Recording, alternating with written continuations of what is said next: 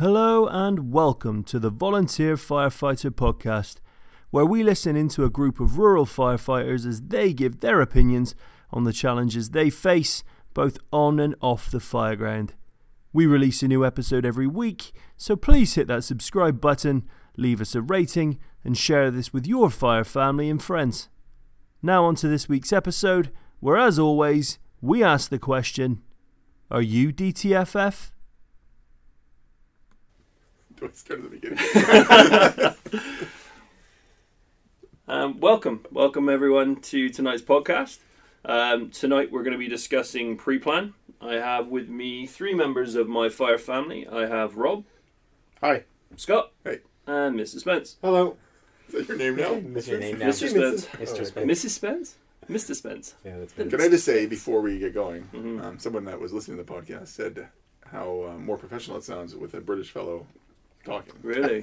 That was nice of them.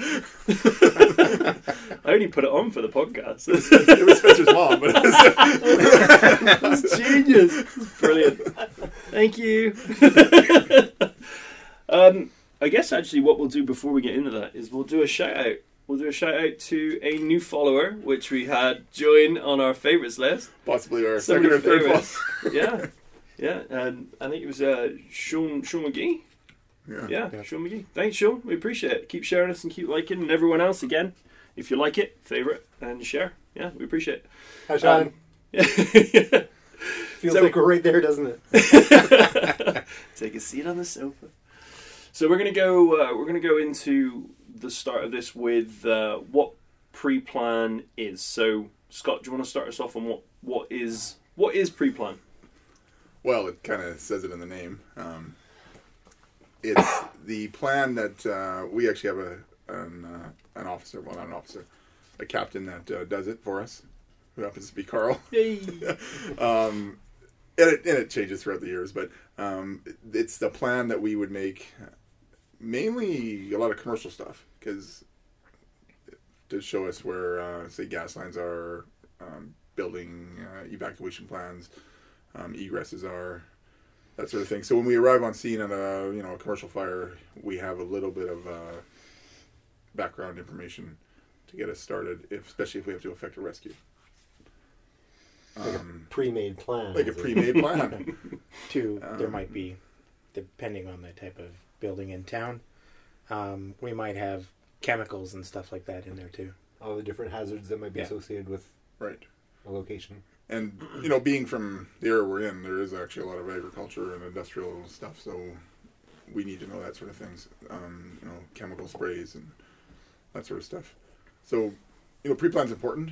Um, we were just talking before this started how, you know, even our department doesn't necessarily use it to its full benefit. And I don't know if a lot of departments use it to their full benefits.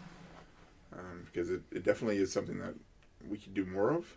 And I know Carl has lots of ideas and um, really good ideas with using technology. And maybe you can talk about We'll some of get that. to that. We'll get to that for sure. Yeah. So, as we're going to kind of fold into that, let's maybe discuss what it used to be and how it used to be done.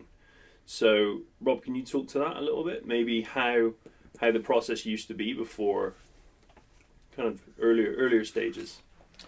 Uh, well, I know we had paper form where we would have documents that would be filled out, um, inspection reports, stuff like that, that would we would rely on. That would be in our radio room, and if we needed to know certain information, we'd radio in over the to whoever might be manning the radio that night, and they would look up whatever information we need.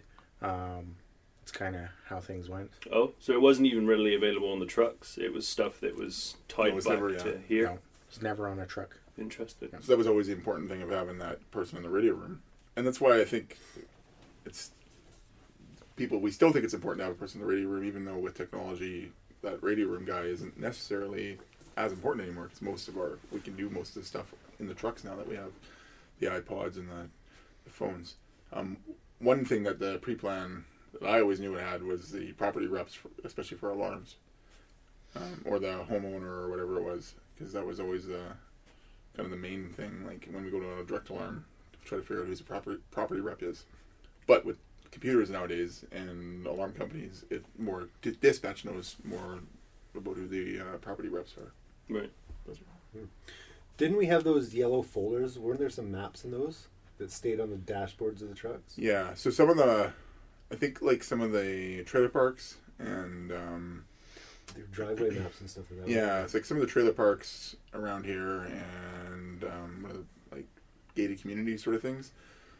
There's like hand drawn maps because you know at the time we didn't have Google Earth or or any of that stuff, so it was like hand drawn maps with like the number of the unit. Um, just because there was no other way to, like, because it doesn't show up on a road map. So those were on, I think, pumpers for sure. I don't know pumpers. if they were on a rescue truck. But on the pumpers for sure, we had these, you know, kind of hand drawn maps, and they're. The problem is, to always try to keep up to date with those pre plans because, you know, buildings are always changing. Um, different renters go in, they do renovations, they do different things. Um, yeah, I think that's the hardest job. I don't know. You can, Carl, you can relate to that. Is it difficult to try to keep up with pre plan? Uh, yeah, very much so. I mean, for for what we do, just because of with Google and stuff, and and the maps that we've now got access to through. So the app that we use now is I am responding, and I am responding is the kind of all-encompass solution that our department went with. And and when we get a call, we get paged, and uh, the page comes through using an app on our phones. Get the text messages also, but we can click on the links in there and it opens through the app and we can see all sorts of things of actually who is responding and the location of the fire etc etc which is great. So keeping up with maps and things because of google we don't necessarily need to look at that much anymore um, but it does give us extra things. So it gives us the power to be able to add certain pieces of important information to those buildings and files. So hydrant locations and specific information, documents, say, that are attached to the building for lists of names for contacts and things like that. So, Right. Now, I remember when we got I'm responding, I think another officer, another person was dealing with pre-plan at the time, like Brian was. And I remember he, well, a bunch of us went around one night and we mapped out all the hydrants.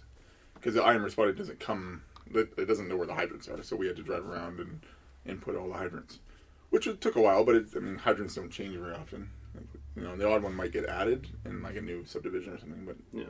usually they don't get taken away. So, um, yeah, so I'm responding is great because we can do that. We can look over, we can overview the um, hydrants. We can see where it is, and the beautiful, the beauty thing is we can, if we go to do a mutual aid with another department, um, if we have their codes, we can actually see their hydrants as well, and vice versa. So, um, so that's a great thing. So yeah, I'm responding is really. Not, this is, is this an ad for I'm responding? I was just literally about to say this is not a sponsored ad for I am responding. Although it could be I'm responding if you would like.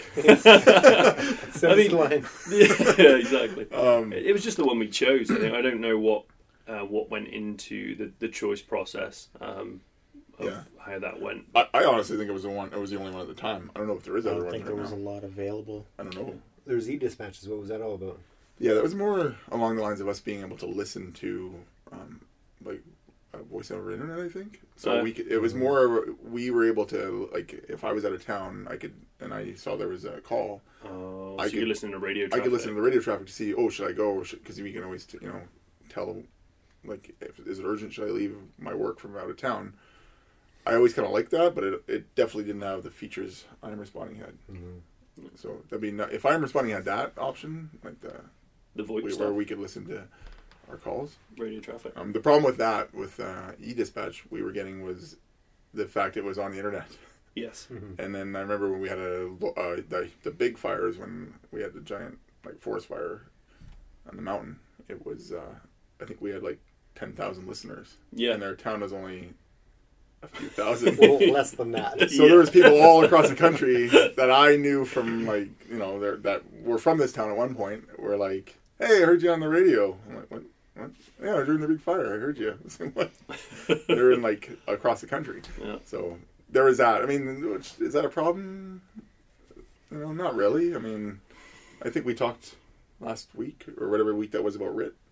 Yes. Um, you know, Spencer was talking. And that's one reason why we don't use um, names on the RIT because we don't want everyone to know that you know Spencer's trapped in the building. Yeah. We don't want people to freak out and then you know family members start showing up at the fire scene. So I think that's one reason why we not one of the many reasons why we didn't use e, e um, e-dispatches anymore because it was accessible. Right. Yeah, I mean, for, for what we do for uh, the pre-planned stuff now, it works quite well. There's more stuff that I have planned for it, but we'll we'll kind of get to some of that those ideas. So, Right. I guess at the moment, um, from from a pre-plan perspective, so as Scott kind of alluded to, I'm the I'm the guy who deals with that and tries to keep that stuff up to date. The biggest challenge that I think we face is uh, just trying to get because you said like we don't use it enough and trying to get people into the mindset of hey this is a massive tool that we could be utilizing every time we hit every time we hit a commercial call or any call that we've got information for that can add to what we're doing it's, it's a benefit right so with the way technology is going now, it's making our stuff even easier to do. So I've got a side business where we do um, 3D virtual tours, and I'm using that equipment to scan the interiors of buildings, which allows you know floor plans, but it also gives us a full uh, visual eye inside of every building that we scan. So as soon as we arrive on scene, we can pull up the model for that building, and then we can see the exact of everything that's in every room. So if you were outside and say, for example, the RIT team, RIT team wants to know what's going on inside while they're outside waiting around and looking and doing their 360s, they could be gauging and looking at the 3D model physically and they can get an actual representation of what's inside that building even when it's full of smoke. Scott. Yeah, and I really like the fact you're on those 3D maps that you're doing. You're you're putting like like the electrical panels, um, and you're you're doing them as a marker that we can see right away on those maps, and then the gas lines marked, and so when we go through that 3D map, we can see it and it shows up as a clickable. I think. Yeah, completely clickable tag with information and stuff. And I know one thing we talked about was uh, like uh, we have the local arena where you know to make to make ice you need ammonia, and because it's cold, and um, the ammonia plant we can show that, and if we were so inclined, you could actually show more of a close-up model, and even a step further, we can even show how to shut it down. Even you can even have a link through a video. I think we discussed at one point. Absolutely. So- yeah. we've actually just finished scanning. Me and me and Kerry uh, finished Nice. scanning it about oh, two weeks ago, Yeah. three weeks ago, and it's all uploaded and, and ready to go. So yeah, Yeah. it looks pretty sweet. Spence. And further to that, with uh, public buildings and commercial buildings and stuff, AED Yep. locations Yeah. of AED, Yep, all sorts of things you can put in that kind of map. it's true. Yeah, the because when we when I was looking at what we had, we didn't have floor plans for even some of these buildings. Um, and just even a basic floor plan is massive. Like uh, the the whole thing that I looked at with pre-plan was like we've there's we're already throwing ourselves into an unknown situation. We don't know what the fire's doing until we get in there. We don't know what's in the building at all. We don't know who's in the building. Like there's a whole bunch of question mark what ifs every time we arrive to any scene. So pre-plan is the process of getting rid of some of those question marks before you ever even get an emergency situation so that you don't have to necessarily worry about those things when you arrive. Scott. Yeah, I noticed one thing. The other, our mutual aid department, our closest guys, um, what they have on there is, under I am responding. They actually have they managed to secure the blueprints for a lot of the um, commercial buildings, which is cool. Uh, even though I don't know how practical it's going to be to scroll through a blueprint, because sometimes the blueprints are hard to read, and then you know in the middle of the night, fire's burning. Yeah. Um, that's why I really like that your 3D map because it, it really shows what the building looked like before it was on fire. Yeah. Yeah. The, the, I think because I looked at the blueprint stuff as well because we had a few, and it's unless you're a construction guy, like reading blueprints is for me like I, I'm a tech guy really, and I wouldn't be able to get an eye on that.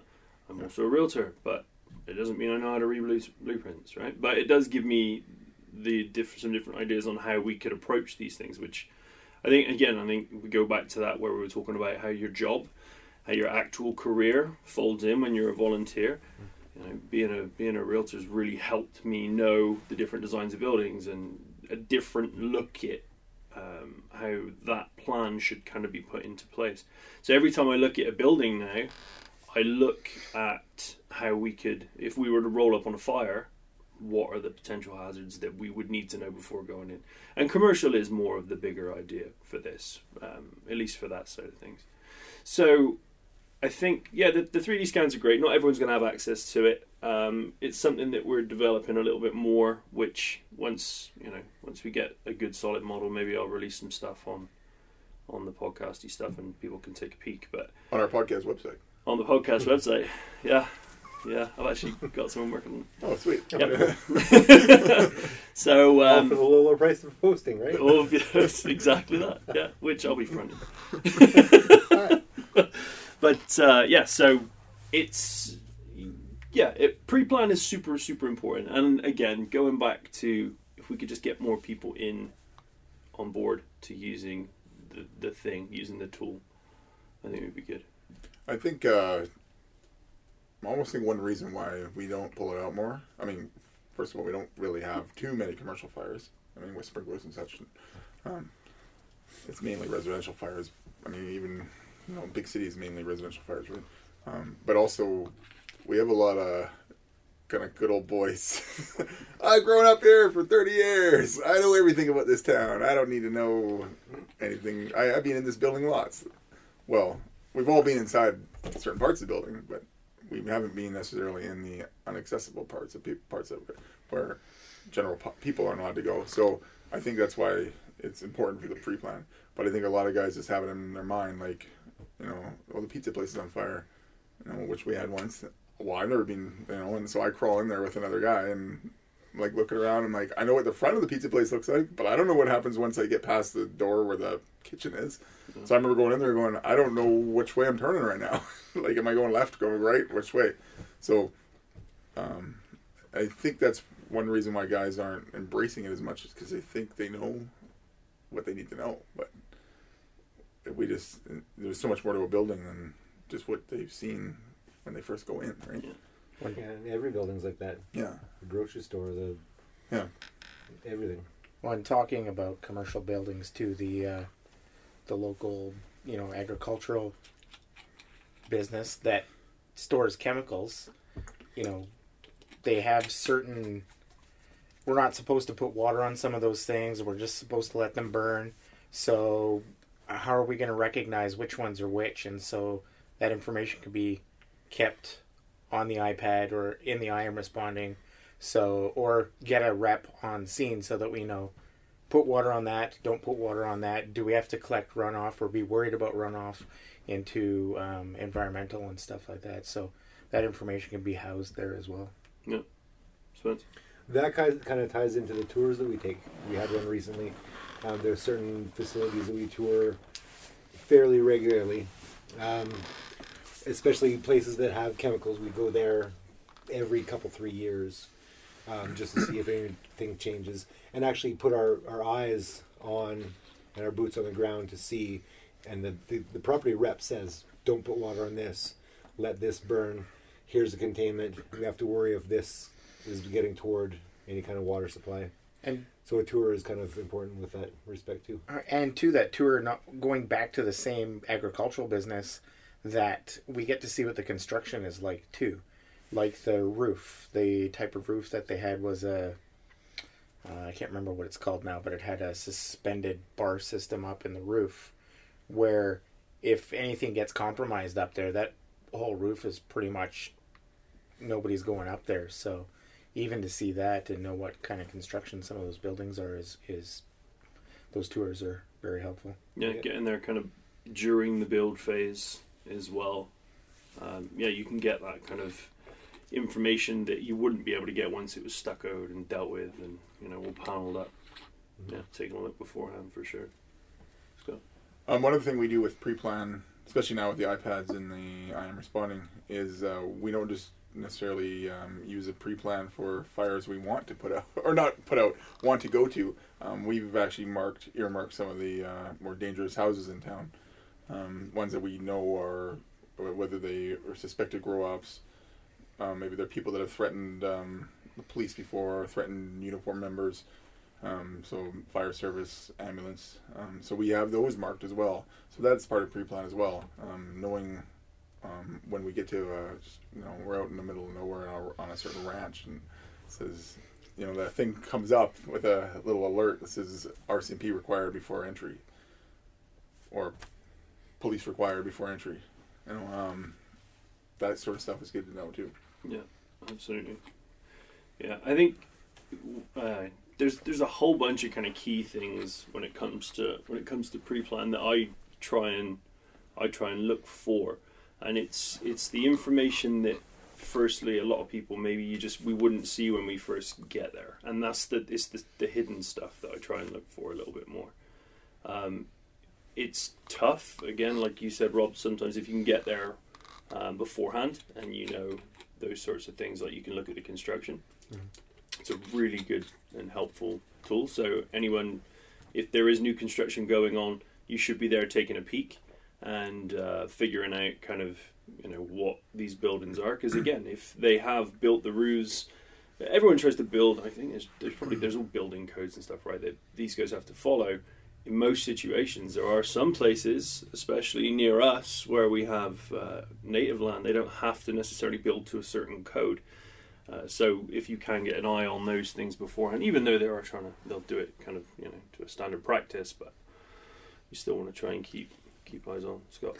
And I think some of that throws back to where you were just talking about um, your other job. Um, we also have like four or five construction guys working with us right now in our department, and having those guys around, you know, because some of them was some of them actually built these buildings, so that's right away we're like, you know, we have a pre-planned person who built the building, or, or you know, if they didn't happen to be part of the construction, they at least understand um, the build.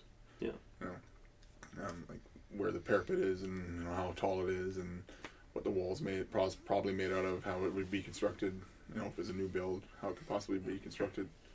Um, but then some of the old buildings we run into, like we we had a, with that apartment fire we were in that one time, with all the ceilings. and it had like three layers of ceiling. So it was like we went through one layer of ceiling, didn't see the fire, but meanwhile the f- um, black smoke still pushing on the soffits. We're like, well, where? I remember talking to the deputy chief at the time. He's like, I'm, I'm like, I think the I don't know where the fire is. He's like, well, it's still pushing black smoke. It's up there somewhere. So then we realized there was a, a second and a third ceiling that we had to bust through to get to find the fire. So um, that's something that I don't even know if pre-plan could pick that up because it's it's so like in there. So Yeah. That's the thing, yeah, and with those older buildings, it's, it's even it's even tougher. Um, pre-plan is pre-plan. I think is one of those things that the the department needs to take control of, but there's a really big onus on the public as well, and the owners of the buildings need to take these things seriously too. So a lot of these, from what I've read on other departments, and and uh, so I was reading one on uh, Vancouver actually quite recently, and they actually send out uh, I think they were sending out applications when they have to go through, they have to get somebody in, they get somebody in to do the fire plan for them, and then they have boxes that are installed in lobby areas of the main building. So they, they've got a key, pop it open, and the fire the fire plan is in there for the department to take and read and go through. Um, and I don't know what the requirement is, or whether or not it's every year, but um, it's before like December thirty first, according to what I was reading. So whether it's yearly or or biannually. I don't, I don't know how they how they do it and keep up. But the onus really needs to be on the people. that sounds like some full time guys. That sounds like a full time firefighter job. It- yeah, well, that's that's the thing, right? Like it, it, it absolutely can be. I think there's actually companies. From what I was looking at, there's companies that you hire as as building owners because the onus is ultimately on the building owner to have Yeah. these things for legality purposes like for whether it's an apartment block anywhere where there is a gathering of large people requires it Right. um, and it's something that is needed for every building when it comes to that kind of stuff residential doesn't have that but all commercial should and must have it. I think even for insurance purposes they're required to have a, a fire plan. But they're not required to update it in a certain i don't believe um, like within a certain time frames like if you've got one then great. I don't know if they when they re re go through insurance purposes i'm not sure. But it's something that here in town that i'm trying to push a little bit more to. But getting the owners on board is i think really important. Showing them the value of of what these things have. Because ultimately you're saving the people in their buildings and that means we can save more of their buildings. If we know what they're like and we know the stra- which is a better safe for insurance companies and is a better safe for everybody else. Because we do a, we do a cleaner job. One of the biggest things I think that the I don't want to harp on the 3D plan, but that it gives I think a little is that it helps us all know what's inside before we get in there, and any extra information that we have is important. Spence. And with that 3D plan, again, not to harp on it, but looking at the 3D plan looks like what you're the building that you're going into, rather than looking at a piece of paper that's 2D top down, map type of thing, floor plan. It's a little more difficult to to imagine where you are and how you're moving through that space when it's a 2D floor plan compared to this 3D thing. Yeah, Yeah. I'll harp on the 3D plan all day. It's fucking awesome. um, I mean, I think you and I've had this discussion because you also have uh, some VR stuff, and we talked at one point like, is there a, in the future is there a way to put a VR machine on like the chief, or maybe not the chief because he's got other things to do, but or a safety or another captain or something, and he can actually wear the wear the VR and move around in there. So Like that's I think that's like next level, but it's completely next level. So we're gonna we're gonna take off a little bit Elon into Musk that stuff. right because I was looking I was looking quite recently at. So let's say we turn up to a building and the whole building is completely black inside, and we haven't ventilated, and there's whatever, right? Like it's just trapped black smoke. We can't get it out of there. If we had a portable headset, it was VR, and we we set it up so with we had a 3D model for it, and we set it up so we had entered the door and we are in the position for when we entered the door. The backup guy on the hose could potentially be relaying information to the guy on the nozzle at the front, saying, "Okay, there is a room on your left." Like they can Oh. just stuff it back on, look at look at it, take a peek. Okay, and they could control it because this you can control it just by looking at dots, or you can control it with a very small remote. It's not anything very in, like encumbering. It's very small. So you could literally, as the guy in the back, be like, "Great, I'm looking down the corridor right now, and I know there is a room on the left. So hey, nozzle guy, there's a room coming up on the left, you know, and we we're now at the entryway. so you could have that visual representation in your hand as the backup guy of that of that kind of twosome, like a as you go like a heads up display in the guy's mask that shows what I it might almost look like before, so you know what's That that'd be like, That would that'd be like awesome. Future, that that, way that'd way, be would be way, way awesome. in the future. Yeah. But um, this is just like a, a cheapy little like hundred dollar thing with your phone in it, or you know, Oh. you can buy like a Oh, like augmented, augmented reality kind of thing. No, it's just like a like you know I got the Oculus system, Yeah. so it's just like the small portable version of that called the Oculus Go. You could even use, hmm. and once you've loaded the model up in there, you could literally just have that second guy, and he doesn't need to be holding it all the time. You know, he just lifts it up. Okay, this is where we are. Move a bit. Okay, there's a room on the left, Let's do it.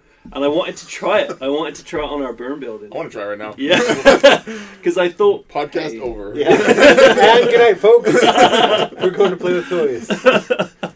But again, this is that it's that use of technology, that use of technology that we've now the, the the generations are coming in where this is now important stuff, and even the public are seeing this now that we've got access to more things. So last year we were looking at um, drones and we were looking at that kind of stuff. And uh, I know we're kind of moving away from the pre-plan, but Oh, it kind of all Yeah, encompasses. So with the drone technology, um, it was uh, I think it was Victoria I spoke to. They were the first. They were the first uh, BC um, fire department to get a get two of their guys licensed for being drone pilots, and then they were the first first to get the actual drones as well. So I think they run like Phantoms. I spoke to one of the guys there because I was thinking about getting a small crew together and running it as a as kind of an emergency response group where we had a set of pilots that if there was an emergency, be it um, be it like a search and rescue thing, or be it like someone lost, or if it was just cleanup after, um, let's say, a big structure fire, maybe, or I was thinking more for wildfire. So you could stuck a, you stick an infrared FLIR camera on there or whatever, find all the hot spots with the drone. Send the forestry guys in. There's your cleanup. There's no more underground burning, right? Like it'll. it would- Which I think is, I think, if I'm not wrong, I'm mistaken. I think forestry is starting to use drones. I believe Yeah, to do the, just that. yeah. Um, yeah, because I always thought, how would drones work for us? Um, you know, we're not that. You know, like we're volunteer. We don't really have super huge commercial buildings. Um, you know, forestry stuff, yeah. But then would be resources like the Oculus or the that sort of stuff. The 3D mapping would that be more along the lines of where we should be guiding our technology, or should we be going towards drones? I don't know. Yeah, I don't know. I don't know what the answer is. I think we're lucky because I I play with this stuff just as businesses, but it's also it's a lot of fun too. But because I've got my eye on this as well, I see how we can adapt it for these things, and I really think that kind of second nozzle man with headset, Yeah. just even attached to his gear, right? Kind of like you've got your you got your heat cam, and then you got your headset. Just pull it up, take a peek. Okay, this is where we're at. Great. I know this is on the. I know this is coming up. Right, the kitchen. We know this is a kitchen fire. Great. We looked at the 3D plan. I know the kitchen is up around here to the left, and there's two doors we need to go through before we get there. Yeah. Like it's that kind of that kind of thing. I don't know. But again, I like the I like the idea of going back to the the 3D model, how you can shoot the 3D model, walk through the house. I think what that could do for us down the road after a fire, because we can go back to the hall, we can discuss it if if we want to, and you could actually do a walkthrough of the burned out building, and maybe put up a model of this guy entered this way, this guy entered this way, this guy did that, these guys did that, and be able to go through it afterwards and debrief using a 3D model. Because, yeah, we might remember what we did, we might not have seen what the other guys might have done or somebody else did. That way we can kind of walk through it in almost a real life walkthrough. yeah, Um, whether we do that or not, um, I think we've discussed that once before. we have. Yeah, we talked about using it for training purposes. Well, and I think we also talked about using it for fire investigation purposes. Yes. So you, if you had the the 3D model before, and then you filmed it after the fire, the investigator could be like, "What's out of place here? You know, what's different?" You know, if he can't find the fire, the, where was the start was, maybe he could find something through that ma- mapping. That because then he then he would have an idea what it looked like beforehand. Yeah. You know, oh, there was a there's there's this was here. Maybe that's what's caused it. Maybe this uh, there was a heater plugged into there. You know, but now because we came in, you know, the joke with the police guys, they always say we're the evidence destruction team, the fire department, because we literally go in with everything that we're not supposed to and destroy all the evidence. We, you know, we're spraying stuff with water. Yeah. We got axes and Halligans and just people walking around pulling things, or even during a search, we're moving furniture and throwing stuff. So, um, you know, having that that other that other side where we've taken video or footage of it beforehand, that might be helpful in an investigation. Well, I like too what you say about investigations. Not everybody gets to be involved in that. Yeah. So being able to have a 3D model and see what the investigator found and saying, okay, there's a set point here at this spot. You know, you can see it better probably with the 3D model than you might be able to see with them just taking a picture of a spot on the floor or something like that. Yeah, because I know I know you can zoom right in. You can look around. Yeah, that'd be actually be that'd be good for training purposes as well. The three D mapping. Um, wonder how. Who we'd have to talk to to get in after on, during an investigation if they would allow that to happen as a, like a pilot project. So it's funny because I was actually thinking of this too. So and anyone who's listening right now, these these cameras they are fairly expensive. I'm not saying that maybe the department needs to go and purchase one, but if you've got big, large buildings, you've probably got somebody with this technology near you. Um, and I actually would recommend approaching them and having the conversation because as part of as part of their business, they would probably want to grow, and you, they would be offering you and your department a valued service by getting these people to scan your stuff. But also, if you are a volunteer fire department and you were looking for a little bit of extra cash, I'd recommend approaching them and saying, "Hey, you know what? There's a really good process here that you can look at for um, insurance purposes for after fires, and you do not have the gear. We do. So hire a couple of our guys, firefighters, show us how to use the equipment, and we can take the camera into areas where you just wouldn't be able to go." And potentially, you know, get some get some good material for, for training purposes and for insurance purposes, etc. As well. Um, so we've kind of covered the commercial side. How do we pre-plan a residence? Yeah, Because obviously we can't. I mean, we we you and I have discussed uh, how would you 3D uh, 3D map a, a residence because you know then you get into privacy issues because who is allowed to look in the residence? You know, where do these pictures go? Yeah. Um, so there's that. I know uh, you've uh, we've taken you've done a because of the realtor side because that's where this came from, right? Yeah. Because you would you would take it so people could do their walkthrough, like if they're out of town or whatever, right? So it's kind of that's that's kind of where this technology came from. So there is obviously that's out there, but you don't use it as a you don't use it for us yet. So what I do with my customers is I get them just to sign a release form for the home. Um, so if we scan it, then there's a release form signed where it allows the fire department to have it, so that if we ever get into a situation with that home, at least we've got a base understanding. Obviously, construction happens and things like that, you know, change, but um, at least then we've got something. But yeah, for residential, it's it's more challenging again. So right now on our I'm responding. Are any of these are these loaded up right now? We've got a couple. Yep. And the will that show up on. like as an icon over like say we go to a, the arena? Because you just said you did the arena. Yeah, so there's a there's a document, and then Oh, right. you need to click in the link in the document. I spoke to I am responding, and they won't allow us to do it in a certain way that I want to do it. Better so, interface. So we just have to do it the way it is. You go into go into the document, and you have to tap the link, and then it will bring up the model. Right. So let's let's talk about the the parts of pre-plan that we feel are super important, maybe for um, mainly mainly for commercial buildings. So when would we pull out the the pre-plan? It should really be if we've got it, if we've got any information on pre-plan, we should be using it anytime we come up to a scene, regardless um, of what that information is. But um, let's maybe let's maybe discuss that a little bit. So pre-plan on scene. hmm Have you ever remembered like the kind of the pulling of the book? No. No. The pulling of the book. Yeah, well, it's like the what's that in uh, Monty Python? the holy hand grenade. The holy agony. Pull that pin at three, not at four, and five is right out. No, uh, beyond like um, property reps.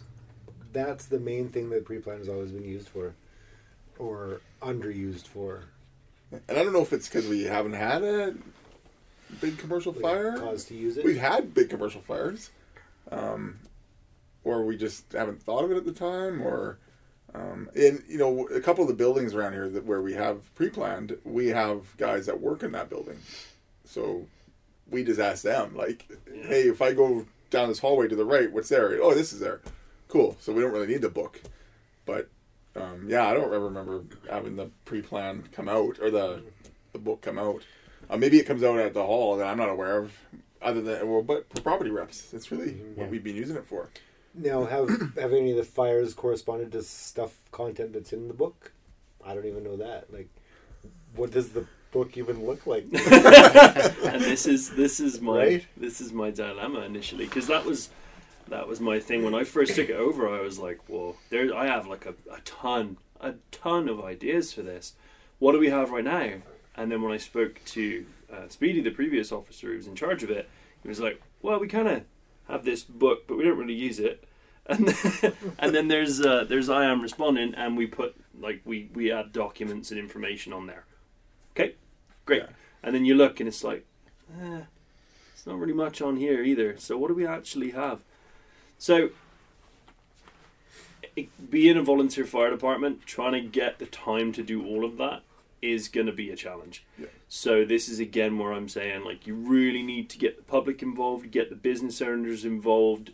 You don't you shouldn't be selling them on how important this stuff is. It's their business. If they don't understand that it's important, then there's a bigger problem going on. But they should be more involved, and you should maybe figure something out as to contacting them, which I'm going through now. Like I've definitely noticed with I am responding. Going back to that, we are using that information more, uh, like you know the apartment buildings because some of the some of our apartment buildings don't have standpipes. Some of them do. So that's all in I am responding. So that would be something that would have been in the pre-plan book in the pre in the past, but maybe we didn't call it up. So now when we're driving to the scene, we can see the building and we're just a simple click on it, and this the little icon for for the um, standpipe shows up, and it'll say wet or dry on it. And you know things like uh, some some of our town locks, you know, um, you know, I've been pushing for some of our locks to some of the town locks to become uh, um, combination because we could have the combination right on the uh, on the uh, I am responding app, like we have on our for our training ground. You know, guys are like, oh, I always forget the code for the training ground. I'm like, yeah, it's on I am responding. Just click on it in the app, and it'll tell you the code. Oh, so there's there's those things, and I do notice that we use we use that for it's it's a it's a type of pre-plan because it's all in that app. It's much easier um, than that book. Like you said, I don't even like. To be honest with you, I have no idea where the book was even stored. I knew it was blue. you assumed that it was blue. Well, I, I kept hearing it was blue. I had never seen it. So. um, one thing I know what I do, uh, kind of like a like a poor man's pre-plan, is if I go for the residential side because, like we said, we can't do residential. So I know, like, I go to people, you know, if I go over someone's house, you know, I'm not stalking their house, but you know, I'll, I'll look around and be like, oh, this is interesting. Like, I'll, you know, take a, you know, uh, where's their exits? Where's their, um, you know, what kind of weird construction they have? You know, like your house has a very strange construction. so, and you know, some of the construction around here, and I don't know if this is throughout the rest of North America, there's a certain um, floor plan from like the 70s. Um, I think we call it the BC box. BC box. and it's very it's like I had that house when when I lived in a, in this in a city and it was the same and then I come here and I can see uh, other people's have the same layout you know it's a split split level. Um, you know usually the you go up the stairs and the kitchen's right ahead of you and there's like either a living room this way or depending on the plan it might be the be- bedrooms are that way or the bedrooms are on the right. So it's like it's very similar um, plan. So that's kind of like just knowing that when you drive up oh this looks like a BC box because there's you know in my neighborhood alone uh, when I'm going for a walk I'll be like eh, those these five houses are the same floor plan. Yeah. Essentially. There's probably you know renovations and stuff. But I understand like probably what it's going to look like when I go in there. And like another thing I do when I'm going for walks and maybe I'm just weird or which I know I am is I'll So like is I, if I'm walking I'll you know I'll look at someone's house and I'll kind of be like okay that's a bedroom. That's a you know and we can see from the outside that's a bathroom. You know you can see you know, Just there's- by the yeah, windows. just by the windows you know you can kind of tell where the where the kitchen would be you can see the vent stacks on the roof you know you can kind of do your own pre-plan just from walking around your neighborhood a little bit maybe you're not 100% right but it's like a it's a it's a cheap way to do a pre-plan it's a start anyway. yeah, it's a start, right? So when you roll up, you at least kind of understand where things are. You might even know like how to get around, you know, where their gate is and stuff like that. And It's also good training aid, I guess, too, to get used to spotting which types of windows are what. So if you do have to do a event enter or whatever, you know where you're going to. Yeah. And it trains yourself to be aware of that kind of stuff. So when you do roll up on something, you're trained to say this, this, this, this, this. Yeah, and then you know power lines and all that kind of stuff. You know, what side of the road is is a power on? Because you know, on one side of the road is usually power, and the other side is like phone and cable. So what are the important wires we have to worry about? Well, the power wire lines we don't really. But if you roll up and you don't know what side of the road is which, you're like, oh, hold the trucks, we're under a, a power line. And then someone else gets there and they're like, no, there's no transformer. You know, it's fine. There's it's not a power line. That's just phone and cable. So all that stuff is a type of pre-plan. So it's not just about this book that we don't know where it is. It's true. It's it's about the whole mindset of pre-planning before the call even happens, right? Yeah, yeah, and it, you're right. It, it's something that we probably all should be doing, and we kind of all do it when we when we roll up for sure, because we're all looking for those keys and cues of windows and things like that. But the when we get into the commercial situation where there are buildings that are so big, we have no idea maybe what's inside and things like that, especially where we are, because like you say, there's a lot of agricultural buildings around us and all the chemicals and things that are in there. Coming up with a process of chemical lists and things like that is is a challenge, and then that's that's kind of part of where I get a little bit lost in it because you could try and find every single detail, but what's important? It's that win process of what's important now, important, right? Like what are you looking for right at this precise minute, and what you're going to be looking for consistently. Like if that building's on fire, where are the chemicals stored? Do we care what chemicals are in there? Probably, but is there like a? It's just here's the chemicals. Do we need a chemical list? If I look at the chemical list, do I know what those chemicals? Yeah. How they're going to react? Well, and, you know, we're, we all have to do the this WHMIS and, and hazmat stuff. It's like, but you know, in the middle of the night, dark, fire burning, we go in and it's like, am I reading the? Can I even see the placard or like you know placards on trucks? But if I could, if I go in and I see chemicals, is it, can I even read what those say, or do I just back out and do defensive? Yeah. Close the door and be like, "Hmm, just let's back away. Yeah. um, you know, and actually, that When the, up the agricultural place we're talking about, the um, the guy that runs that place, he's like, that sea can over there, if it catches on fire, just let it burn. I think he's told us that, right? Yeah. He just like just close the doors, um, let it burn, because what's in there, you guys don't want to put water on it. None, none of it, just you know, any of it in there, we're just gonna let that thing burn and and maybe um, either evacuate a certain part of the town depending on how the wind's blowing, or shelter in place, you know, depending on again how the wind's blowing and what what's actually the cloud looks like. But we'll back out. Um, so there's that, right? Yeah. There's always a fact we can just back out. We don't necessarily have to fight with it. And you talk about, be, so we talk about being in an agricultural area, and we've got a lot of these farms that don't necessarily have chemical sheds. They have their garage and they have their sprays and stuff stored in their garage, and so to their house. now is that a yes attached to their house and now is that a residential or commercial building so we don't really get the plan for a commercial building for something like that so now you know we could be going into something potentially hazard there with uh, with that being stored there so um, I maybe we should with farm houses farm structures that we should be getting a list that we can attach to our I am responding with documents containing what's stored there. Yeah, yeah, yeah. I I agree. I mean, with the with the watts stored there, it can get tough for sure. So what you're talking about is like the local farmer who Yeah, doesn't necessarily advertise, "Hey, I have all this chemical stuff," but he just has a small shed that has all the same shit in it that we're concerned definitely because you know there are they're out there, and some guys do, and some guys don't have sheds that they keep that stuff in. Well, I remember going. There was a fire um, a while ago. The backside of the place was going up, and uh, you know, Warren and I were on the hose line. Like we were first struck in, and we're on the hose line.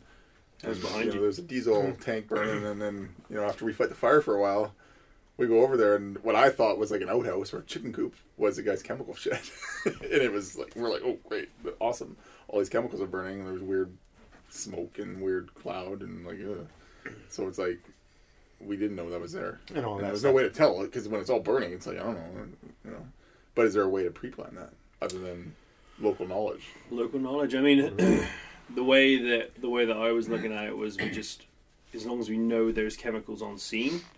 But again, most of these places we turn up to, like Rob's saying, like in an instance where we're turning up to somebody's house who potentially is a farmer, we don't necessarily know where they're keeping their stuff. How do we check on that? Do we go knock on their door beforehand? Like, it's there's a there's a whole other kettle of fish with that. So that can lead us into um, that's the agricultural chemicals, but meth labs, True. grow-ops, Yeah. and the particular hazards that are They there. let us in to do a 3D mapping of that. That would be ideal. For insurance Yeah, purposes. that's we should probably approach them and ask. But yeah, meth labs have their own hazards. Uh, grow-ops have their own hazards with lights and cables and water and and usually not properly Yeah. done lights and cables. And, and maybe unsavory people yeah, well, and I mean- people trying to keep people out of places, booby traps and that. I mean, what we we found a loaded pistol. We did. We were doing venting, and we found a loaded pistol in the guy's bedroom. Yeah, I'd call that a hazard. That was definitely a hazard. It was promptly removed. it was probably cleared and removed properly and by a well-trained individual. An So-so. an okay trained individual. so, so. yeah, no, I, uh, but that, but that does lead us back to that I am responding where we can put that that big exclamation mark like warning possible drug house you know yeah, the, but how do we know We need the hmm. local knowledge. Hey, you know, yeah so and so says that's a crack house. absolutely. yeah I think if I'm if I'd look at summarising the points that we're making here, it's it's have a central point for all the information that everybody is aware of, knows how to utilise and use, regardless of whether or not they're updating it. I don't think 50 people, 20 people, even five people should be updating um, the one source because, again, things can conflict. And if you don't have consistency, then you get confusion and it's just a nightmare. Um, so have a single place where you keep it. Technology is changing the way all of us fight fire. Use it. It's there. It's cheap enough these days that you can get into iPads or any sort of tablet where there's technology that allows you to store this information and access it on scene before um, you know before you even get there in the truck on the way, so you can start thinking about what you're going to do on the way in. Spence. Even a tablet with like a map app where you can drop pins, right? You don't need I am responding to do all this stuff. It's so true. Yeah. Even Google's allowing some of it now. Um, Google itself is allowing you to add certain things, um, and I know some departments actually are, are doing that too. Mm-hmm. Um, yeah, there's there's features that they're allowing. It, it seems like more and more of these companies, these bigger companies, are looking at kind of what we did because it, it's funny. Technology wasn't really applied to fire for a very long time. It didn't seem. It was just like keeping the keeping people alive. You know, the, the breathing apparatus in the trucks. Great, but there's so much more that we can use it for, and I s you're starting to see that really come out now. I saw this wicked tool, and totally also I saw this wicked tool the other day, and it literally it this thing pushes water pressure so hard it can burst through concrete. Oh, that's So- the thing that Oh, in, uh, in Europe. Yeah, yeah, Yeah. and they just slap it against the wall Yeah. and just pierce this this stuff so like water straight through brick walls, and then it creates a vapor and just does a steam kill on the inside without anyone going inside. That's what pre-plan's important because you don't want to hit the baby crib. No, True. I. It's a water jet. Yeah, exactly. Yeah, baby rooms for sure. So I think an important like if are we um, is the is that local knowledge, and that's one good thing about this uh, volunteer department is, is like we were saying. You know, you got the guy, you got the local guy that works at the at the manufacturing plant, or if that's on fire, he's like, oh, I know what's going on here. I mean, and I think a lot of times on the trucks while we're driving to places, we're like, anyone, uh, anyone know anything about this place? Anyone know how to get, or even the roads, like access roads? Mhm. You know, I know Kevin, get there. where he worked. I was like, you know, we were trying to find a place once, and like a dirt road, and he knew where we were going because he works works in that area. So it's like, hey, if we go this way, or Wade, Yeah, Wade, Wade. Wade's huge, right? Like when we, well, Wade's yeah, Wade also is huge. but you know, having Wade on, on certain things because he has a certain knowledge of the of the area that we can use, and uh, Evacuation. yeah, and we Yeah. used him for evacuations because he knew that whole the whole area we were in. Yeah. So, you know, that's all. It's like it's like we have like our own little pre-planned people, and, we, and and I made sure. Like I think I called. the- You know, I want Wade on my truck. Everyone's like, "Oh, I wanted Wade." so it's like, yeah, n- that no local knowledge. If you don't have the technology, and even if you have the technology, that's it's very important to have those guys. And that's I think that's the important thing about a volunteer department because you might not get that on a full time firefighter, uh, like a full time because you know again, they wake up, they go to the fire hall, they stay there for twelve hours, twenty four hours, whatever the shift is, they go back. You know they don't necessarily work in another place. They you know I think make sure you've got a central location for all this stuff. Um, keep it simple, standardize it. Make sure there is a, a process for following it. I'm still trying to create one. Once I get a better handle on it, there's so much like even I looked out there online, looked on the Googles and the interwebs, and there's so much convoluted stuff like binders upon binders for single properties and all of that's well and good but when it comes to the crunch like how much of it is valid and what do you actually need and require? Um, and someone could argue you need all of it and you probably do so get the get the key information. For volunteer fire departments we all know we don't really have the time a lot of the time to get everything we need which is again why you need to try and figure out how to get the people on side. If you can get the owners and things on side, then it helps get that extra information and uh, quicker, quicker. Anyone else getting anything to add? Well, I was just thinking, you know, um, I don't think we do enough training with our members on the I am responding. Yeah, it is, Yeah, we it know is we- on my list. we all have it on our phones and oh we get a text message or we get an alert that there's a call and we can go on there and say that we're responding or not responding but i don't think we really dive into how useful a tool it is Yeah, uh, one of the things, one of my thoughts are um, for training because I was trying to figure out how to train the I am responding because it is something hard to train. Um, we were actually going to do, and you know, I'm throwing this out there for other people that are thinking about using it for training. Um, we're gonna almost going to do like an Easter egg hunt. Like I was going to have, because normally we say, oh, you know, you're going to this address. So again, being local people, I've been here for 30 years, even though the uh, street changed, uh, names have changed a few times. Um, we just know where that street is. Whereas if we were talking about putting like hiding things around town, like the training guys would go beforehand, before practice, hide you know some things around town, and then mark it on mark it on the I'm responding app using the GPS um, marking. So it wouldn't necessarily be on a certain street; it might be in a field somewhere. So the guys would have to actually, and we'd be like, okay, go to marker number one.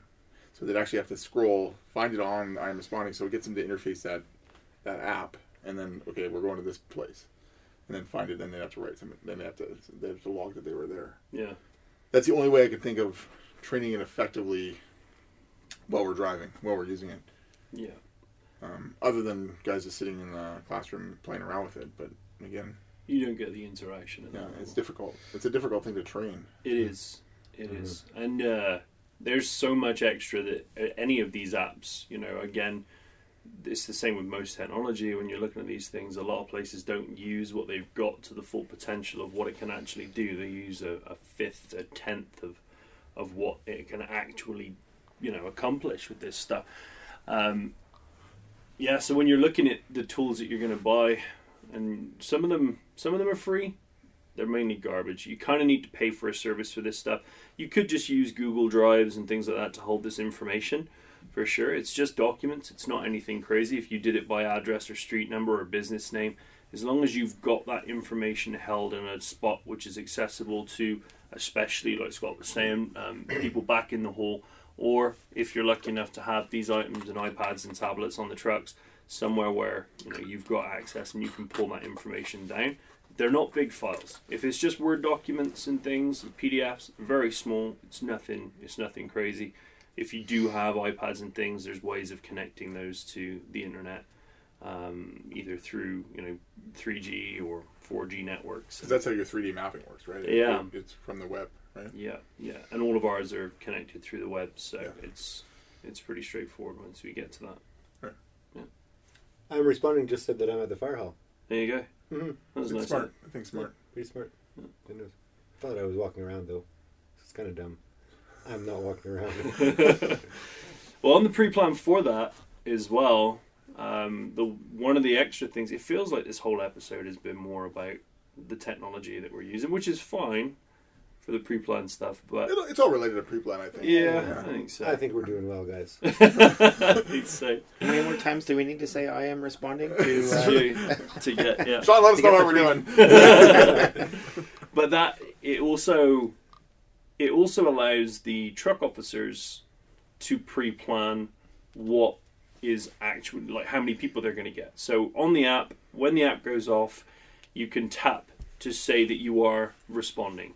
If you tap to say that you're responding, there is an update that goes to all of the other iPads and all of the other connected technology that shows that this is the number of people that are coming to scene, coming to get on a truck. So you know, you know what, maybe we've got four, we could do with one more. We know it's something we can wait the extra 30 seconds because this person said they're coming, and again, small town, we know they only live a couple of minutes away. They will be here pretty quickly. Um, so that is another kind of a pre-plan for the for the officers on truck before they get there.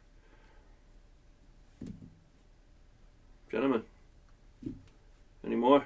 For any more? We'll leave it there. Well, I think I'd like to thank I'm responding, and I'd like to thank Trello, and I'd like to thank Sean McGee. Is Sean McGee a sponsor? Well, almost. he is today. Good job, Sean. Thanks for being there, Sean. Thanks, guys. Rob, Spence, and Thanks, Mr. Scott. Carl. Thank you, guys. I'm responding. Trello. Good.